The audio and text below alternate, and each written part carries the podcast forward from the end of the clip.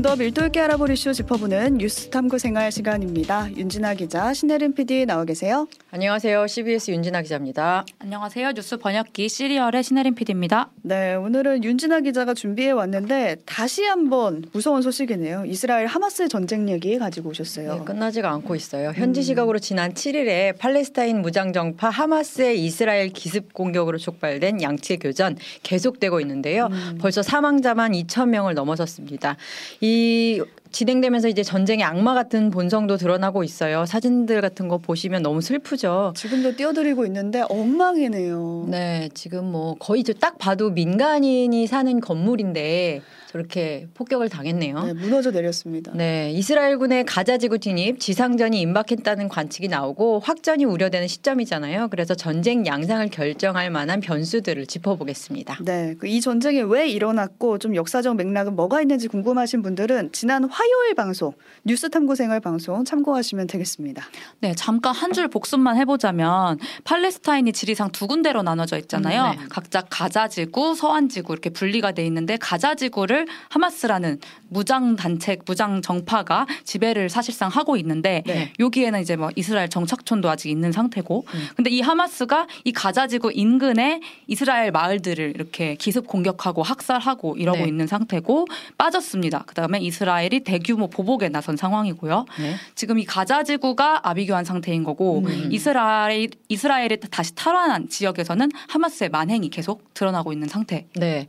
그 네. 침공 당일에 네. 그 20여 개 도시랑 마을에 침투했었거든요. 네. 말씀하셨듯이. 근데 다 탈환을 해서 이제 음. 수습을 음. 하잖아요. 이스라엘 군들이. 음. 그러니까 이제 어떤 일들이 벌어졌는지가 보이는 거예요. 네. 그러니까 크랍 크파르 아자라는 그 집단 농장이 있어요. 여기서만 최소 49의 영유아 시신이 발견됐다고 어머나. 해요. 그러니까 영유아 시신이요? 네, 영유아만 그러니까 이제 민간인을 대상으로 무차별 학살이 있었던 셈이죠. 그다음에 또 다른 지옥은 이제 압도적인 화력을 갖고 있는 이스라엘이 보복 공격을 하고 있는 가자 지구인데요.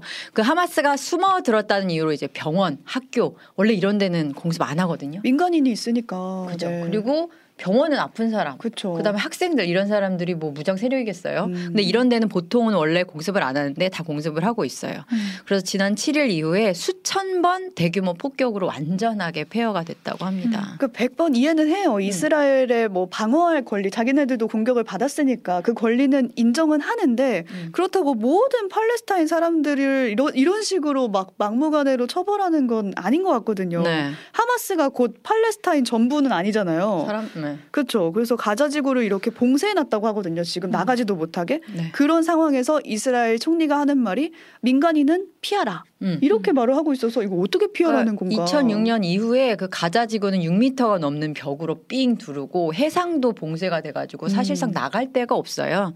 그래서 음. 말씀하셨던 그런 문제 의식에서 유럽 연합이 9일부터 어, 이 지역의 전기, 수도, 가스, 식량 공급을 차단해버린 음. 이스라엘한테 그러면 안 된다. 인도주의적이지 않다. 이렇게 음. 얘기를 하긴 했어요. 그게 이제 이스라엘이 얼마나 지금 물불 안 가리고 보복에 음. 나서고 있는지 보여주는 사례인 것 같고, 음. 근데 국제적 시선은 아예 아랑곳하지 않는 것 같아요. 음. 그러니까 국제법상 사용이 금지됐다는 그 백린탄이라는 거 그런 음. 것도 사용을 했다는 주장이 제기되고 있다고요? 예, 백린탄이라는 게 저희 유튜브를 통해서 보실 수 있는데 지금 보면 불이 떨어졌는데 안 꺼져요. 어머나. 신기하죠. 지금 하늘에서 불꽃이 쭉쭉 떨어지고 있는데 음. 그게 지금 밑에 그대로 있네요. 이게 백린탄이 왜 이제 국제법상 금지됐다는 얘기가 나오냐면은 그게 몸에 닿으면 뼈와 살을 다 녹이고 이렇게 늘러 붙는데요. 아, 그리고 이제 60도면 불이 붙어 불이 붙기 때문에 웬만하면 안 꺼지는 거예요. 산소가 음. 있으면 아. 웬만하면 안 꺼지니까 그, 그 가스 조금 그 연기만 마셔도 굉장히 독하고 그렇다고 음. 하거든요. 그래서 폭격을 피할 수도 없지만 그 가자지구 팔레스타인들 인터뷰를 보면 폭격을 나름대로 피해서 도망가면서 하는 얘기가 내 아이들이 대체 무슨 일을 했다고 이런 일을 어. 겪어야 되느냐.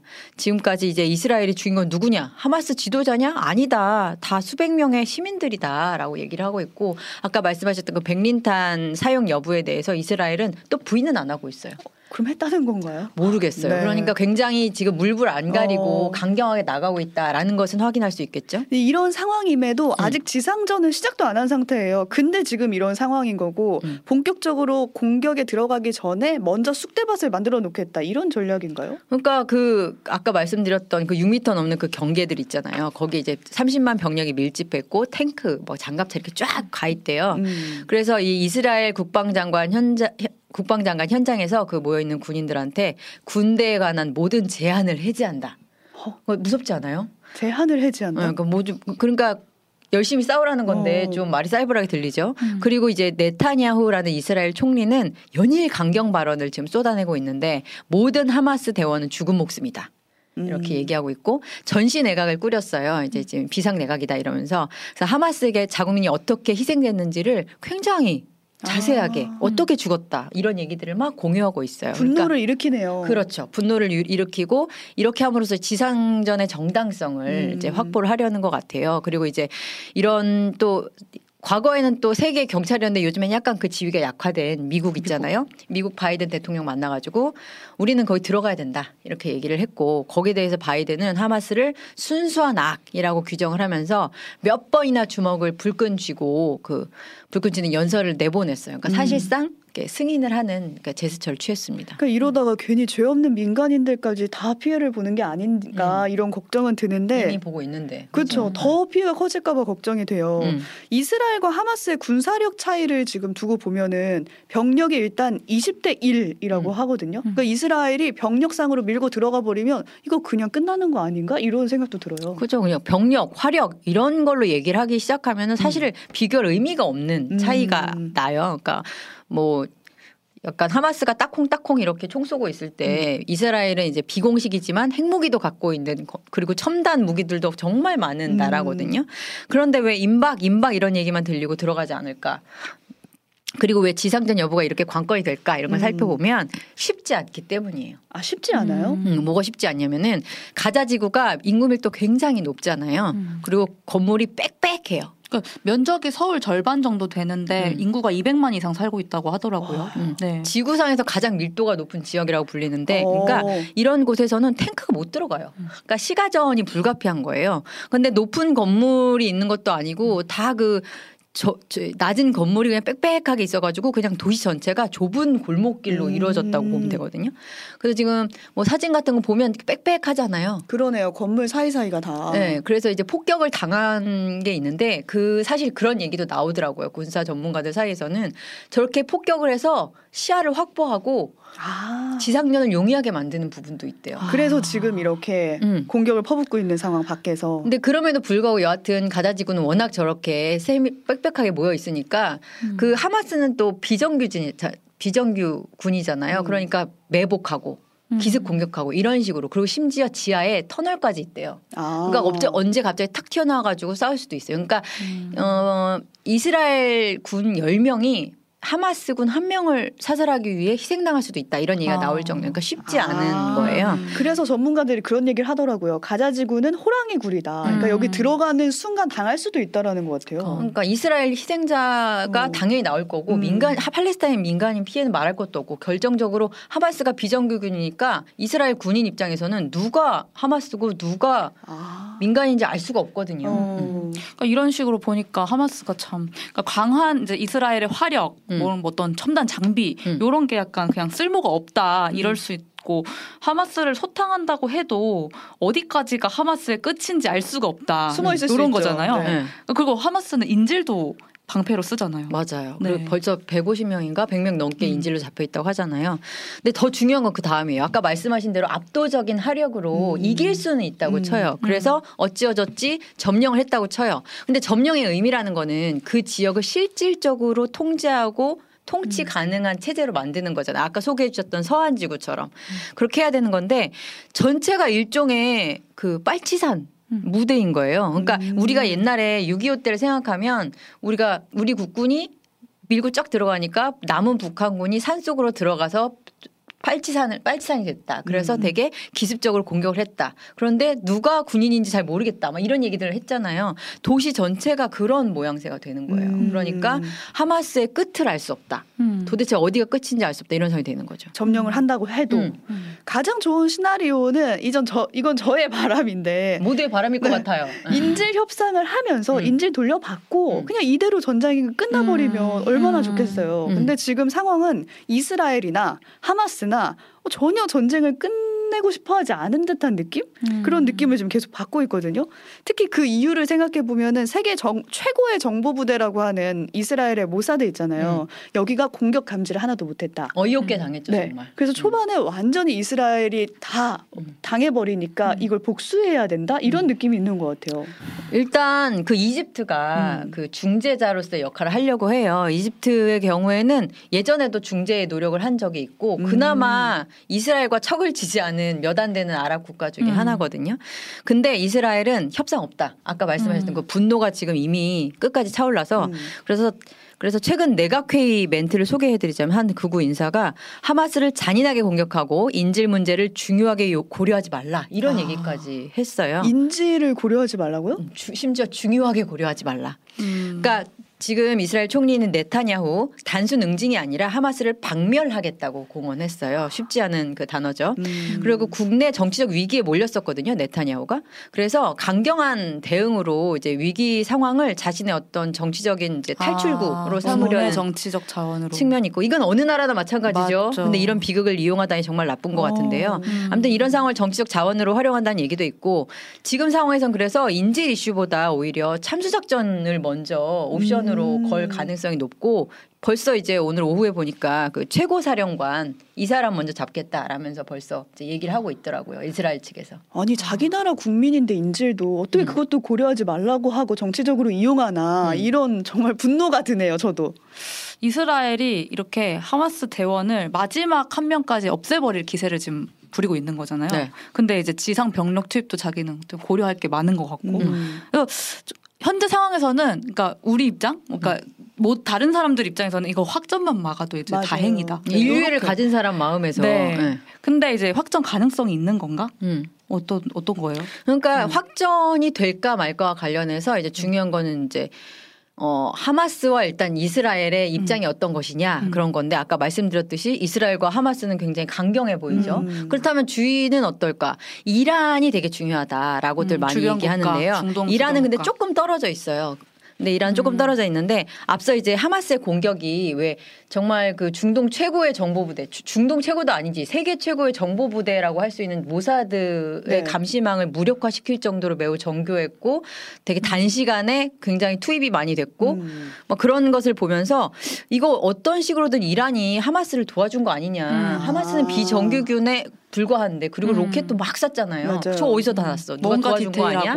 그러니까 음. 이제 이란 배후설이 계속 나왔거든요. 음. 이란의 경우에는 이제 이스라엘이랑 엄청 척지고 있고 그다음에 음. 미국으로부터 굉장히 이제 강한 그 압력을 받고 있는 상태이기 때문에 그리고 또 하마스 고위자 관계 고위 관계자 말로 우리 나 이, 이란이랑 협의했어 이런 사실 기사들도 나오고 있어요. 아 협의를 했다 우리 내통이 네, 있었다 사전에 있었다 오. 내통이라는 표현은 안 썼지만 우리 얘기했다 이런 음. 얘기를 하더라고요. 그러 그런데 이제 이란은 공식적으로는 우리 아직 아니야라고는 부인을 음. 하고 있습니다.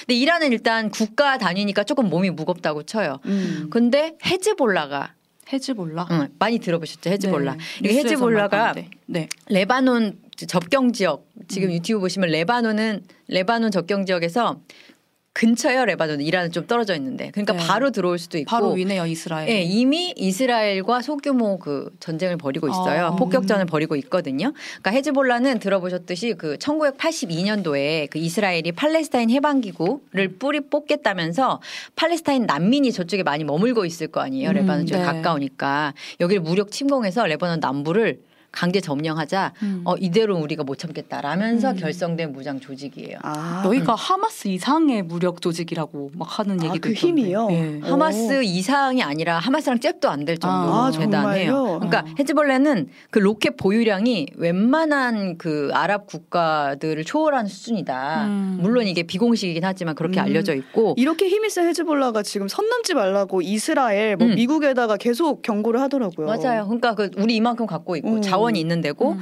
아 여기 결정적으로 이스라엘 영내로 바로 쏠 수 있는 그냥 그 인, 우리 요번에 그 하마스는 바깥 지역이었잖아요. 네. 바깥 지역 공격했잖아요. 네, 네. 국경 바로 바깥 지역. 근데 여기는 영내 바로 쏠 수 있는 장사 정포, 길게 쏠 수 있는 어. 장사 정포도 갖고 있어요. 헤즈볼라는. 음.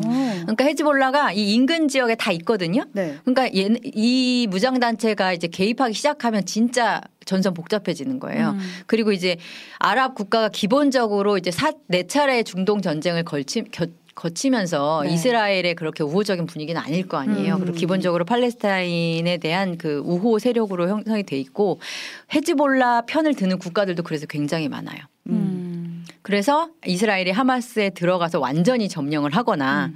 안 그럴 것으로 예상이 되지만 미국이 지금 자기네들도 복잡하니까 미국이 혹시나 군사적으로 본격적으로 개입을 음. 하면 헤즈볼라가 지금처럼 이제 로켓 날리는 수준이 아니라 제2의 전선을 만들 수가 있다는 어머나. 거죠. 음, 음.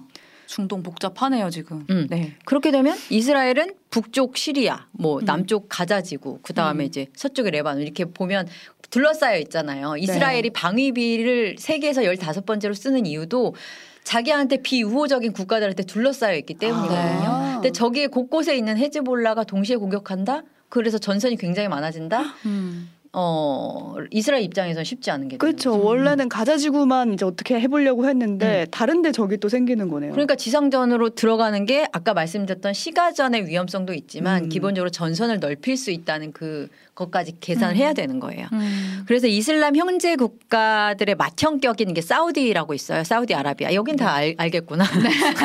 제가 너무 어, 죄송합니다. 네, 면적이 그, 아주 큰 음, 나라. 잘 사는 저 나라. 네. 그 빈살만 왕세자가 오늘 이란 아까 말씀드렸던 그 이 확전 여부의 키가 되고 있는 이란 대통령을 만나서 국교 정상화 이후에 처음 통화를 했어요. 만난 게 아니라 음. 통화를 했는데 확전 막기 위해 노력하자. 그리고 음. 국제 및 영내 당사자들과 가능한 노력을 기울이자 이런 음. 얘기들을 했어요. 그러니까 네. 그런 시도가 없는 건 아니에요. 음. 그리고 하마스는 애초에 미국이 중재하는 그 이스라엘과 아랍 국가들의 평화 협정. 그러니까 음. 미국이 아랍 국가들을 다 이스라엘이랑 친하게 지내 이런 걸 하고 있었거든요. 이렇게 되니까 어 팔레스타인 우리만 소외되는 거 아니야?라는 공포 때문에 그 경각심을 일으키고자 이번 전쟁을 일으켰다는 분석들이 있는데 만약에 그게 그거라면 지금 성공한 셈이죠. 왜냐하면 음. 사우디가 지금 이란이랑 얘기하고 우리 이것을 위해서 노력하자 얘기를 하니까. 음. 그리고 지금 하마스는 아랍 국가들의 지원을 지금 기대하고 있을 거예요. 그리고 음. 중국과 러시아 등의 지지도 기대하고 있을 것입니다. 음.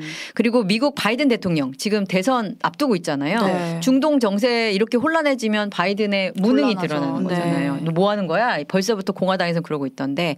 그래서 이스라엘의 1차 지금 현재 보복 공격이 어느 정도 끝나면 야 이제 인질 협상하고 음. 이제 휴전해야지 끝내야지. 압박을 좀 할 것으로 이제 예상이 됩니다. 음. 근데 그때까지 어떻게 기다리냐고요. 그러게요. 지금 그 6미터짜리 벽에 갇혀 있는 민간인들이 엄청 많잖아요. 네. 그들은 지금 식량 끊겼지, 음. 의료 자원 다 끊긴 상황에서 음. 버텨야 되는 거예요. 그러니까요. 그러니까 2021년에도 하마스랑 네타냐후 총리 그 정쟁이 있었거든요. 음. 그때도 하마스랑 네타냐후 아까 이집트가 중재자로 나섰다는 얘기 잠깐 해드렸는데 그때도 네. 이집트가 중재하려고 그랬는데 둘이 서로 그냥 우리 음. 안할 거야 전쟁 안 끝날 거야 이랬어요. 음.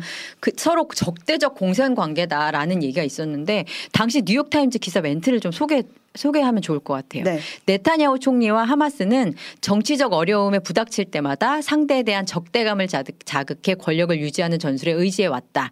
양측은 원하면 언제든 전쟁을 멈출 수 있지만 어느 쪽도 멈, 먼저 멈추려 하지 않았다. 이제 기시감이 들지 음, 않습니까? 음, 네. 문제는 피해가 요번엔 더 훨씬 크다는 건데 음. 빨리 이 둘이 적대적 공생 관계를 멈추고 그 민간인의 피해가 더 이상 있지 않았으면 좋겠네요. 네, 오늘 여기까지 확전이 우려되는 이스라엘과 하마스 전쟁의 변수들 총 정리해봤습니다. 윤진아 기자, 신혜림 PD 수고하셨습니다 감사합니다. 감사합니다.